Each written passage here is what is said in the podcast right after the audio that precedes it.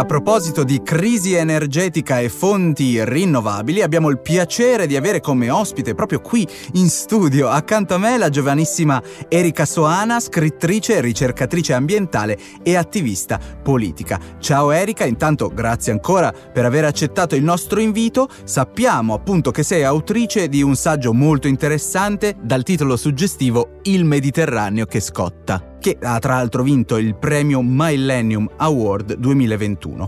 Questo saggio pone l'attenzione sulla contrapposizione tra l'accordo di Parigi e la cosiddetta guerra per il gas nel Mar Mediterraneo. Un tema molto complesso che riguarda non solo la questione del gas ovviamente ma anche quella dell'ambiente in generale e del clima. Puoi riassumerci allora per Laboratorio 2050 e tutto il nostro pubblico i contenuti di questo tuo eh, lavoro così meritorio che in una certa misura ha anche precorso i nostri tempi? Innanzitutto ciao a tutte e tutti e grazie mille dell'invito. Partirei da un aneddoto, cioè com'è che sono arrivata a scrivere questo saggio. Ho riempito letteralmente l'armadio di fogli attaccandoli e unendoli con frecce. Questo è per farvi capire quanto è stato complesso arrivare alle conclusioni di questo saggio. Questo perché il Mediterraneo che scotta è appunto scotta non solo perché il cambiamento climatico, il surriscaldamento ambientale ha aumentato le temperature e le sta aumentando del mar Mediterraneo soprattutto, ma anche perché dal 2009 al 2015 sono stati scoperti vari giacimenti di gas e questo hanno portato nel mar Mediterraneo a grandi tensioni, in particolare i giacimenti di gas che sono stati scoperti, Tamar, Leviatano, Afrodite e Zor, che è sicuramente il più grande scoperto da Eni, e è anche definito un super giant addirittura. Insomma, chi ha scoperto tutti questi giacimenti, adesso la preoccupazione fondamentale è quella di collegarli con l'Europa. Tramite che cosa? Ovviamente un gasdotto, quindi qua si parla non più di TAP ma di EastMed. Questo EastMed coinvolge Egitto, Cipro, Grecia, Israele, Italia, Giordania e Palestina. E tra l'altro questo progetto aveva un obiettivo, cioè quello di diminuire la dipendenza del gas dalla Russia e quindi qua torniamo all'attualità di quest'anno. Cerco anche di spiegare, farvi avere un'idea dell'estensione di questo gasdotto che sono circa 1900 km e il valore economico 6 miliardi. Quindi insomma è, è una situazione molto molto calda che coinvolge anche sfruttamento di popolazione e sfruttamento ambientale. Quindi proprio per questo avevo riempito l'armadio di fogli per andare poi a cercare di collegare tutte queste guerre, tutte queste tensioni collegate tra loro da questo gas. Ecco, a proposito appunto di guerra per il gas eh, nel Mediterraneo, un po' ce lo hai già accennato. Eh, di che cosa si tratta quando parliamo eh, di guerra per il gas nel Mediterraneo? Qual è eh, la sua storia? Quando è iniziata e ovviamente in che modo si collega alla crisi climatica attuale? La situazione è cominciata a diventare calda e pian piano a farsi bollente dal 2009, quando sono stati scoperti i primi giacimenti. I paesi coinvolti sono tanti, ma dove sono le tensioni principali? Allora, sicuramente la Turchia che sta sgomitando per cercare di avere un posto in questo controllo del, del gasdotto, del gas, e quindi cosa sta cercando di fare? Sta cercando di estendere la sua zona economica esclusiva, altrimenti detta ZE. È una zona che si estende dalla costa dello Stato fino a un massimo di 200 miglia. Ovviamente se due stati sono tra loro particolarmente vicini, allora a quel punto si riducono le 200 miglia e si crea diciamo un confine nel mare. Su queste ZE i paesi hanno dei diritti e dei doveri, tra cui proprio quelli, se si costruisce un gasdotto c'è il controllo del paese su quel pezzo di gasdotto, ma anche sulla ricerca di giacimenti e diritti di esplorazione e estrazione, quindi soldoni e, e potere, parliamoci chiaro. Detto questo, la Turchia sta cercando di invadere le ZE di altri paesi come quella di Grecia, Cipro e Egitto e questo crea inevitabilmente delle tensioni e dei conflitti. In più, Palestina e Israele Beh, sappiamo tutti la situazione che non è mai stata fredda. La scoperta di un giacimento sulle coste della striscia di Gaza non può che aumentare queste tensioni. E ancora la Siria e qui entra in campo la Russia. La guerra in Siria dura oramai da più di dieci anni e ha portato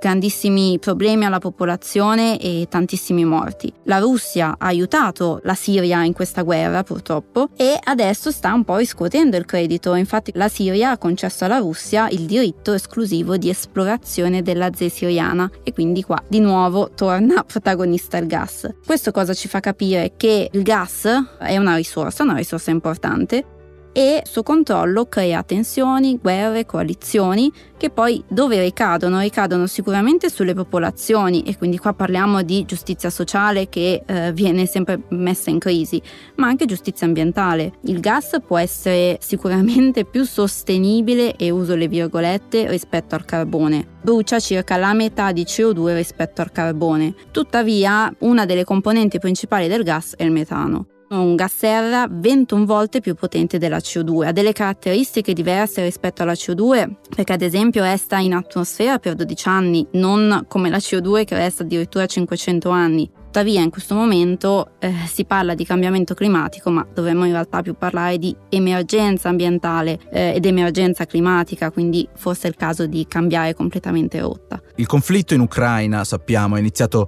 il 24 febbraio 2022 e ha posto progressivamente all'attenzione globale il problema dell'approvvigionamento energetico. Ha messo in qualche modo a nudo la dipendenza dell'Europa da un'unica fonte principale di energia, soprattutto in alcuni paesi. E quindi Erika ti chiedo, questa crisi energetica eh, attuale potrebbe riportarci indietro, per esempio, eh, all'utilizzo di combustibili fossili come il carbone, oppure è un'occasione, un trampolino di lancio per il passaggio a fonti rinnovabili?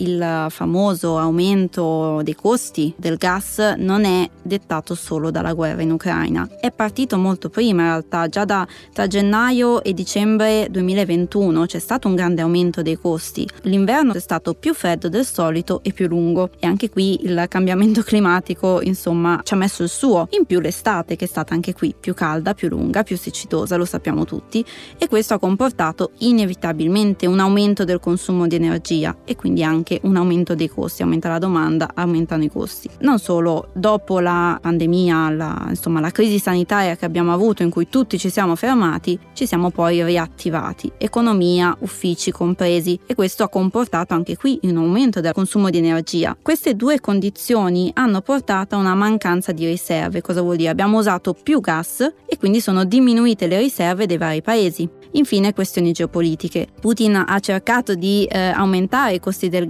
anche per cercare di accelerare l'avvio del Nord Stream 2 e infine la guerra. Quindi anche la guerra in Ucraina è stata un'altra delle motivazioni per l'aumento dei costi.